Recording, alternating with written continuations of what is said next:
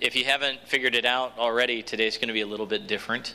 Um, but I'm really, really excited, and I know that um, that all four of us that went to Ecuador are very, very excited to spend some time sharing with you today some of the things that we've seen and some of the things that we've learned.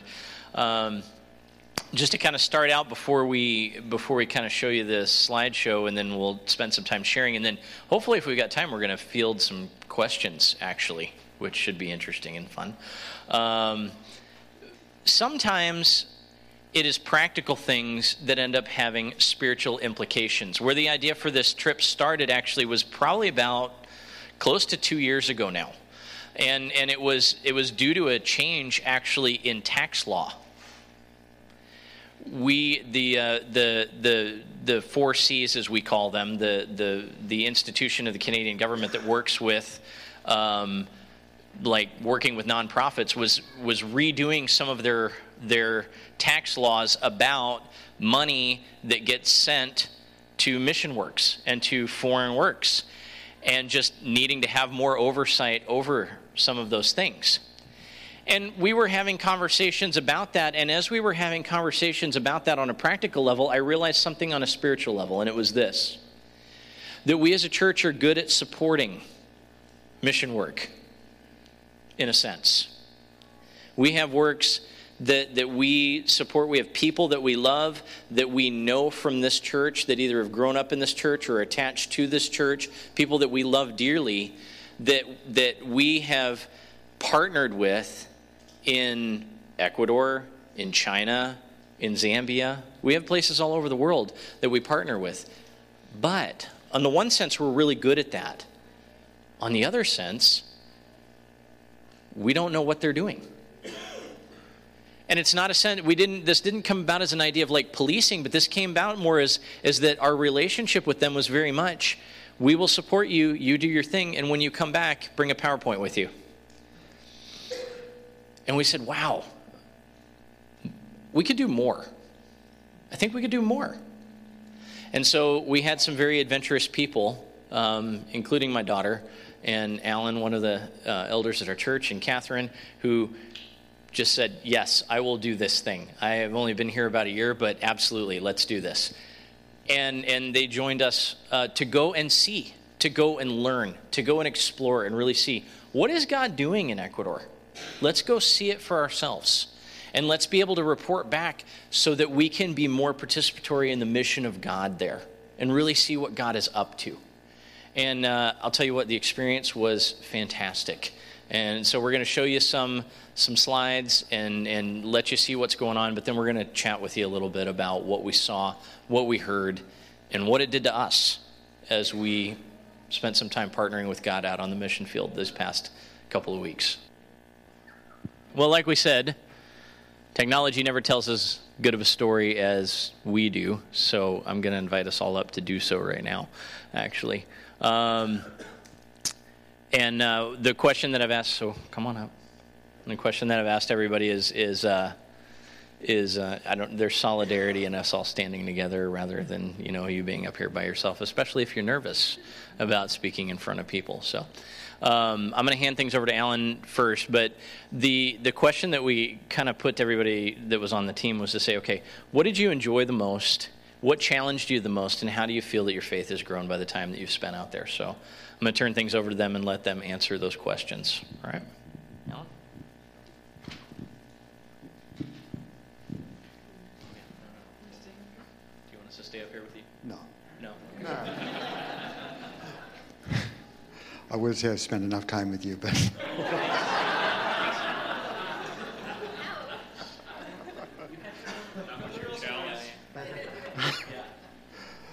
no. Um,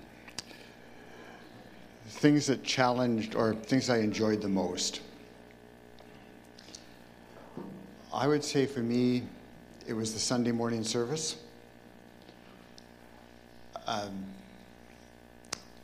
I'm coming more and more to the realization that it doesn't matter whether you're Canadian or Ecuadorian, whether you speak Spanish or you speak English.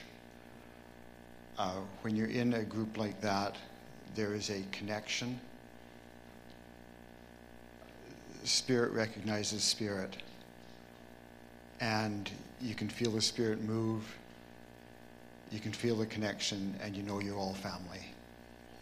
And it's just incredible. You know, you can, you know, you can pick out some words that you know, some you sort of know, connect to, and you know what's going on and you feel it. I got to the point where I don't think it, it, this has changed my my viewpoint of what mission is. A lot of times we, you know, we think you're gonna you're gonna go on a mission trip, so you're gonna go and do a program. You're going to, you know, we're going to bring Jesus to this people, and do it our way. In that respect, this was not a what we term as a mission trip. We went and we helped them bring Jesus to their people their way. It was their programs, it was their ideas, and we just were there to help and support and show family solidarity with them, which is really incredible when you think of it. It's changed me in that way.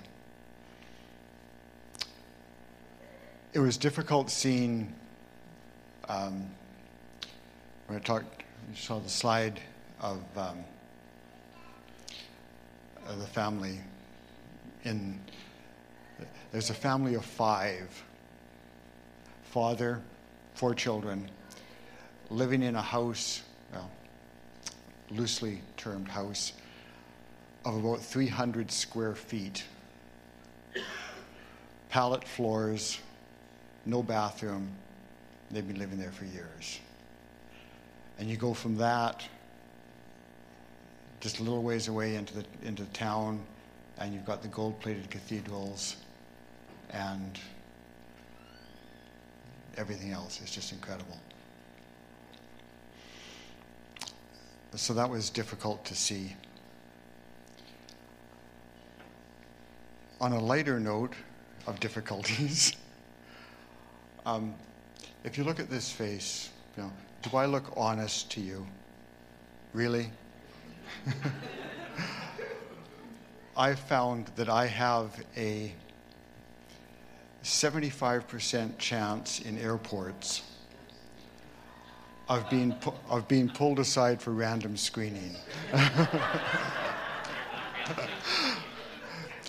um, on this trip, I have been pulled aside and asked questions. I've been pulled aside and just patted down.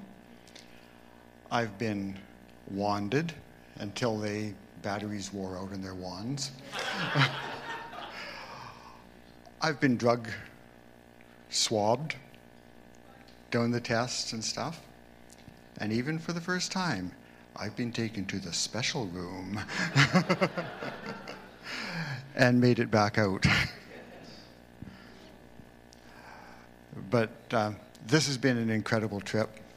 Um, I'd encourage any of you to go on a trip like this. Um, it's not scary in that you're presenting stuff. Sometimes I wish that I had had the gift of interpretation or tongues because I didn't understand Spanish. It would have been nice, but it was incredible. And thank you for your support and prayers through it.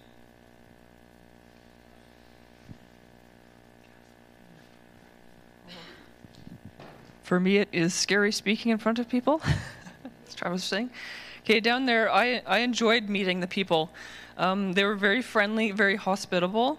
They don't have much down there, but they're very, very joyful, and that we really saw that in the church service, where they're just loud and exuberant, and they're also very caring. Uh, on Monday, I wasn't feeling well, and there were, you know, people. They just met me, and they were very concerned for me. You know, they didn't really know me, and even the next day on Tuesday, when I was feeling better, the ladies were still, you know, how are you doing? And they They said, You're not allowed to work in the sun. It's like, okay.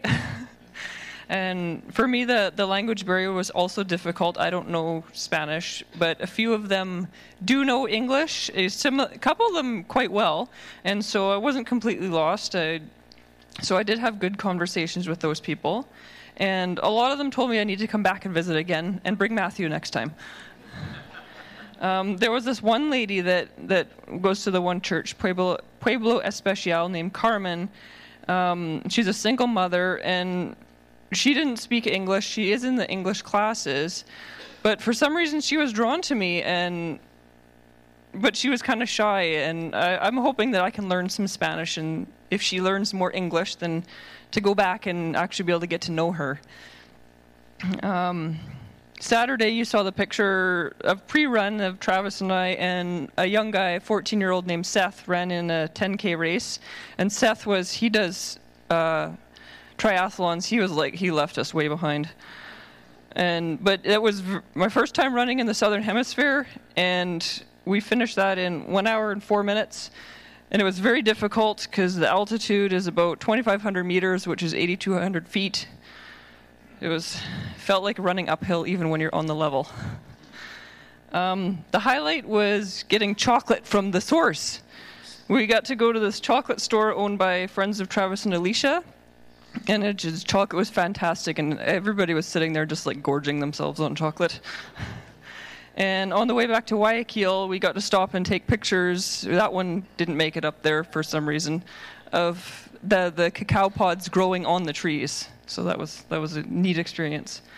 Um, this trip has made me grateful for what I have here in Canada. We take so much for granted here. God has taught me that I need to focus more on relationships. I can get so focused on myself easily. And in the end, people are more important than stuff. That is all I've got. Thanks, Catherine.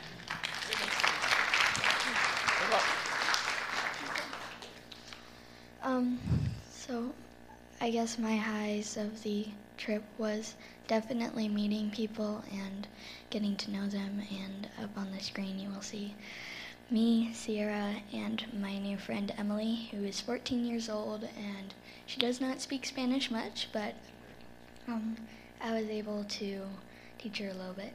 And what? Yes.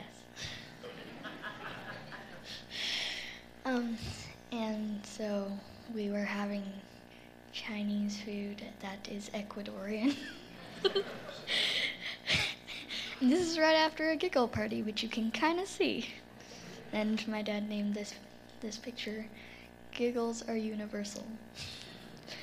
um, and then I also um, this is me painting um, at the retreat center, and that was lots of fun and um, I really enjoyed working with people and getting to know more people. And um, yeah, it was um, it was definitely a life changing experience and made me very grateful for everything that I have here because I met people um, when we were serving out soup and stuff and um, who really didn't have that much and they were very grateful for the bowl of soup and tea that we gave them, and um, so it was definitely a very life changing experience. And thank you for your support.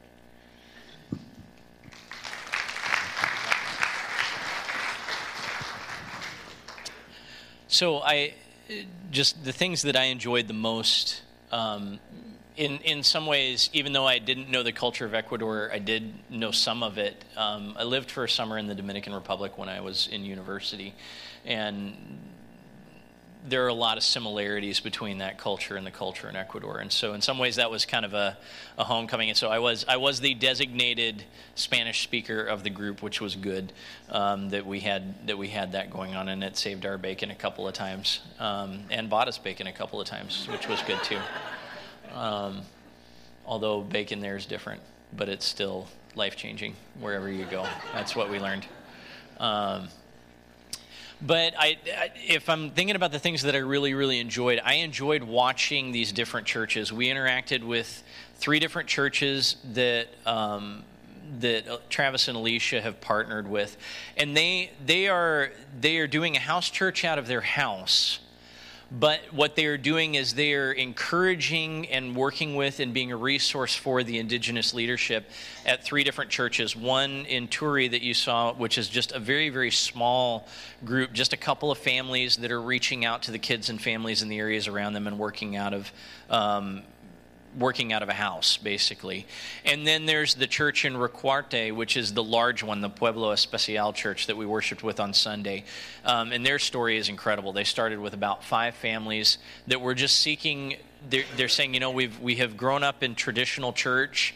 Um, we feel that God is moving us in, into a new understanding of His Spirit and of how to, how to live our lives. And they tried to work within their church confines of their existing churches and found themselves basically being ostracized. And so they, they found themselves from all over these different places and said, well, okay, if God's calling us to something new, is He calling us to something new together? And so these five families chose the location of Ricaurte, where there really wasn't a church, an evangelical church, anywhere around that area, and said, okay, we're going to make this our chosen city, which is what Pueblo Especial means. And so their name is literally the Chosen City Church of Christ. They went and chose the city, and they are they have grown from five families into over hundred people now, in about five years. And and that is a special special place. Some people that are doing some really amazing things, and and uh, then the third church, Azogues, is is a little church, but a church that is fighting a lot of cultural pressure and they are right in the middle of the downtown. If you saw, they actually rent a storefront area and have turned it into their church. And, and that's where they work out of. And so they have businesses and people all around them. And so I loved watching these three different cultures of church, all very, very, very filled with God's Spirit, all very, very much trying to be disciples. And I chose the reading this morning not based on what we did not based on what we were doing, not that we were taking up our cross, although I think we were taking a risk. You know, we were being open to what God was doing. I chose that because of what I saw them doing. I saw them take up their cross. In fact, the verse before that that starts, it's where Jesus has that whole, you know, if anybody doesn't love their father or their mother more than me, they're not worthy of me. If anybody doesn't love, you know, you know, if they don't if they if they love these other people more than they love me, then they're not worthy of me. That is actually being played out in those churches, especially in Azogues, um, that little church. The pressure to be culturally Catholic is so huge and it's a very transactional thing. I mean, it, it's very it is based in eh, probably more in superstition and in um, in in transactional like spirituality than anything else. You know, if I if I put the if I put the sign Jesus es mi pastor, you know, Jesus is my shepherd on my car, then that means I can drive like a Yahoo and I'm not going to get in an accident because Jesus is mi pastor. And and and you know, this church is trying to call people to say, like, well, what does that actually mean that Jesus is the shepherd of your life? And the people that are leaving that, they are literally finding that you know that are leaving that that transactional idea, that cultural idea. They're literally finding that their family is saying to them, "You are not one of us anymore. You do not belong to us anymore. You do not belong to this community anymore." Um, I, I I got a watch while I was there. D, okay. And it, it, you know what? And and it's it's a watch, and it tells time, and and three of the four dials are painted on. I don't care. The reason that I got this watch is because I got this watch from a lady who's a single mom. She's a single mom of two. Her husband was abusing her and basically fled to the United States to avoid persecution. they actually did the whole thing where the, these guys that they call coyotes that actually like smuggle you out of the country and you pay gobs of money and they smuggle you out illegally. No guarantees that you're not going to get caught, but you got to pay them anyway, right? He got smuggled out of the country and so he was just gone. So she had to move into her own financial support, but because she had moved out of the traditional religion of her family, and was trying to follow Christ, when she was in need and her husband left her high and dry, her family said, You're not one of us. Azogues Church has has come in and helped her start a storefront business and, and to survive and to grow. And and you know, you you look at a situation like that and you say, Well, I I've got plenty to get a watch from you. So that you can live and so that you can feed your family and so that you can continue, so that we can ease that pressure just a little bit on what it costs you to follow Jesus. But I saw the cost so clearly of following Christ. Uh, Patrice, the the other thing was was just that they are redefining what church means, and that was challenging and beautiful for me. Um, Alan touched on it, but but Patrice, the uh, the man, and and the part that maybe you couldn't see his wife had left him a long time ago. Um, they don't even know really where his wife is. She's not really in the picture. Family, if we think that we have issues with family and marriage here, Travis was telling me that eight out of ten marriages are ending in divorce right now in Ecuador. They, they put they, they put this idea of extended family very high, this idea of having kids very high, but there is no supporting structure behind it. There's no there's no loving each other as Christ loves the church underneath that, right? And so those things crumble. But I looked at Patrice's situation, living in basically the back wall is actually the wall of a store. And they basically just used pallets for floors and corrugated metal to kind of like build a roof, and then a basic framework to just kind of attach onto this existing store wall that was back there, this existing brick wall. And he's and they said they've been living there as a family of five for quite a while. You know, the the, the two girls sharing a bed, the the two, you know, younger boys sharing a bed, and Patrice just kind of laying wherever he can in the middle of the house. The problem is, is over the last two years, Patrice has developed Parkinson's and he's part of the Ricaurte Church. And watching them come around him, watching them move, move, they basically are putting together an initiative to build him a new house. And and it's not something that costs a lot by our standards, but it's something that is is a significant challenge for them. But the church is saying we believe in this, we're going to come around it. And that is really redefining church because again, you go you go 10 minutes from his place and you've got these massive, huge cathedrals that are I don't know how much money, but they are they are massive in scope and they are expensive in nature. And what it what it is what it has created a mindset of a church that hoards its resources and a community that struggles. And in the middle of that, you've got Turi and you've got Azogues and you've got Ricaurte saying, okay, no, no, no. The church exists to spend itself for others. And that is that is a that has become a an amazing an amazing witness. Um, and especially not even just in the big ways, but in the little ways. Um, one of the one of the best things that we did, and, and if I talk about one of the things that's that's really impacted me here from being there, was watching just the simple ability of them to take their resources and to go right out on the street with them. Okay, those are probably the, probably the, the two most powerful things that we did was that night where we went into the town square. And that's not that's the funny thing is both of these incidents are not one-off things that they were doing because the white people were there from America. From North America coming down, okay, we're going to show you the best parts of our church. These were things that they had already planned on doing, that they've been doing once i think it was either it was once every couple of months or once a quarter the Ricaurte church they just they they pool their resources together. They make these huge huge pots of of, uh, of like soup that's vegetable and chicken and stuff like that. And they just go out into the town square and they serve anybody and everybody. Doesn't matter who you are. If you've got a home great. If you don't got a home great. If you just got out of the aa meeting great. Doesn't matter who you are. We're going to meet you in the square. We're going to offer you we're going to offer you three things. We're going to offer you food and drink. We're going to offer you an invitation to community. But then the big thing that we're going to do is we're going to sit down and we're just going to listen to you. I mean, that was, that was, I mean, if you look at most of those pictures, most of those pictures are of us like talking to people and listening to them and hearing their story and hearing where they're from. And for somebody to do that in that culture and say, yes, no, I'm from a church and I'm genuinely interested in you, that is a very foreign concept.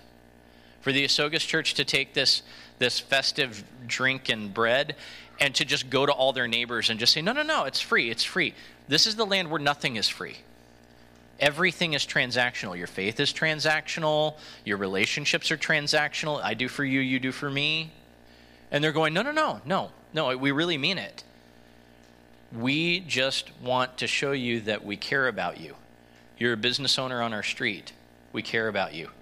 You're a mom and daughter that's, you know, like trying to just make your way by selling bread off your back. We care about you. Here's some food, here's some drink. Have a rest. How's your day? And I went, wow, how easy is it for us to do that too? We can do that. That's simple. We have resources and ability to do that. We have people all around us. That's easy. And sometimes you have to go realize you have to go see somebody else doing it there before you can realize how easy it is to do it here. So we need to wrap up, but do we have a couple of minutes? No, not really. That's a bummer. We want we want to huh? Okay, yeah. So we want to be available for for any of your questions um, afterwards. So come talk to us because I mean this again, even just this little time does not do that justice.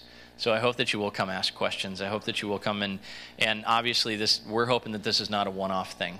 Um, we're hoping that we get a chance to to take more time and more folks um, to go see and to partner and to continue to increase the relationship between what God is doing there and what God is doing here. So, if you will spend some time in prayer with me as we close.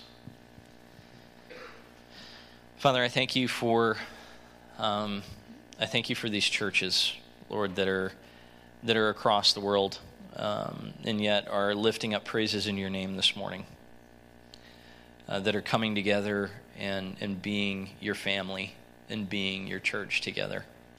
I thank you that, that we're a part of that. I thank you that you are the God who is the God of every tribe and every tongue and every nation. I thank you that you have a mission for those people, that you have purpose and that you have poured your Holy Spirit out on them, and that they are our brothers and sisters, and that we are there, brother and sisters. Lord, thank you for um, thank you for the things that you've shown us. Thank you for um, what I I, pray, I just pray that you will continue to grow the relationship between those churches and, and, and us, Father, that we can continue to strengthen and encourage them, and we can continue to be encouraged by the way that you are working in them. Father, as we come to your table today, here in just a moment, Father, help us to remember that we come as your church, connected, purpose driven, called to be your people. Um, and Father, called to, called to live out of that identity. And, and whether we are here in Canada, whether we are there in Ecuador, wherever we are out in the world, Father, I pray for your church, universal, Lord, that we will live out of the identity that you've given us and out of the spirit that empowers us. In your holy name, amen.